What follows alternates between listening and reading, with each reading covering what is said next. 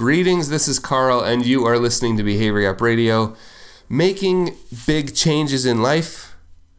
It's been a fascinating subject for me to dive into over the last couple of months, and I want to talk about one very specific element of making changes or doing things that are sort of on your, I'm hesitant to use the word, but I'm going to anyway, doing things that are on your bucket list. Now, these things could be just like sort of fun, they could be personal goals, but they could also be educational or occupational goals. Like, I want to make a change with what I do for a living. They also don't need to be huge, like moving your family across the world or leaving your job as an accountant to go to medical school at age 45 because you've always wanted to be a doctor. Both of those are stories that many that you have shared with me. It could be as simple as taking that tango class in New York City at age 70, which is another story that was shared with me. Whatever it is, you've got this thing that you want to do, and inevitably, what happens as soon as you've identified it and you really want to do it is obstacles pop up, things get in the way of you doing it, and there are things that you say, Oh, I'd love to do that, but I can't because of X. And I want to talk about one very specific one, and that is money. It is not unusual in my experience, for us to identify something we want to do and then say, but I can't do it because I don't have enough money. Now, it's important to recognize that while money is a consideration, it is not the solution. I want to try and prove that to you through a little story. I know someone who's got more money than they need. In fact, in their 40s, if they were to stop working and they were careful, they probably wouldn't have to work again. And they have said, I don't know how many times, countless times, that they really want to move their family to Europe for a year. They really, really want that experience. And there's plenty of money to do it. And yet they haven't done it. And I could cite all the reasons, but they're not important. My point here is I understand money is a consideration, but it is not, it is often not the solution. So I think the first thing we should do is sort of just learn to question our assumptions about money. Now, I realize in many cases there is simply not any money at all right now.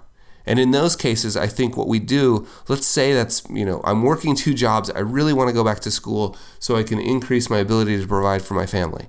Like, or if I was just had six months and I could go to electrician journeyman school, that would really, really pay off. But I just don't even have time to think about it right now because I'm working two jobs. Well, that those are, for many of us, those are real situations and absolutely a consideration in terms of our ability to do it. And in those cases, we just sort of set an intention, turn that from a wish, a dream, a hope into a goal by maybe just writing it down. Like that's the simple process. These things I have from the hundreds of stories that you have shared with me, I have found that these things do not happen overnight. Often there is years of work, maybe even decades of work behind the scenes that uh, that open the doors for this to happen. So, in the case where there's simply no money and we just want to go back to get some more training to provide better for our family, it's a process of saying, okay, let's write it down. And then let's spend a little bit of time each week turning in that direction. And it could be as structured as saying, hey, for half an hour every week, instead of watching football or checking my Facebook feed, I'm going to explore what it would take to make this happen for half an hour each week. Right? I'm going to get online and explore it. Are there schools near me? How much do they really cost? Are there scholarship opportunities? I'm going to call the schools and say, hey, could I talk to some of your alumni and find out how they pulled it off? I'm going to call the financial aid area and find out, look, it doesn't appear that there are scholarships for people like me, but are there? You know, I really want to do this. What, uh, what could I do? What am I missing? With a little bit of intention and some sort of focused exploration of just sort of turning in that direction each week, amazing things will open. I almost can't think of an exception to that rule if we just continue to explore long enough and realize that we should be patient with ourselves. Should be patient with ourselves. But then we also need to, you know, outside of there literally not being the money there, I've also found it important to explore what it means to have the money. And this is super personal, right? It's personal finance. There is no rule of thumb. But I've got a good friend who a couple of years ago decided he had to make a change. There were a number of things going on in his life that just had stressed him to the point where they had, they as a family had to make a change. And they decided as a family that that, that involved you know, leaving work for six months, selling just about everything they owned, and for part of the time moving to a little cabin in the mountains and doing what they, they refer to as a reboot.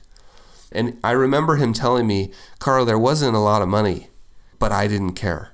Our family didn't care. We decided that this was too valuable for us to do. And in that way, they switched the idea of blowing through their savings, right? The fear of blowing through their savings and having nothing got flipped on its head, and it became an investment in a new life.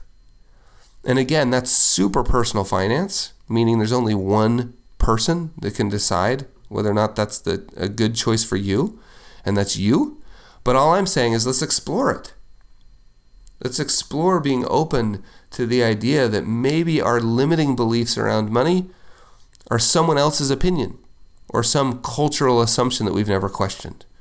So, whether it's a real limiting factor or whether it's a assumed cultural personal belief limiting factor, either way, the, the solution is the same. Set aside some specific time to turn in that direction and explore it. And then be patient with yourself and realize that these things are often decades in the making. But also realize that I'm telling you, specifically where there's there's this reality that there's no money I'm telling you, by just turning that direction and devoting a little bit of time, like what would be wrong with 15 minutes a day? What would be wrong with an hour a week where you say, okay, during my lunch break, I'm going to go explore this? Options will open. I've seen it too many times to believe otherwise. So, with that, we sort of wrap up another episode of Behavior Gap Radio, just exploring, giving ourselves permission to A, be patient, and B, explore options and question assumptions around limiting beliefs around making a change that we've always wanted to make.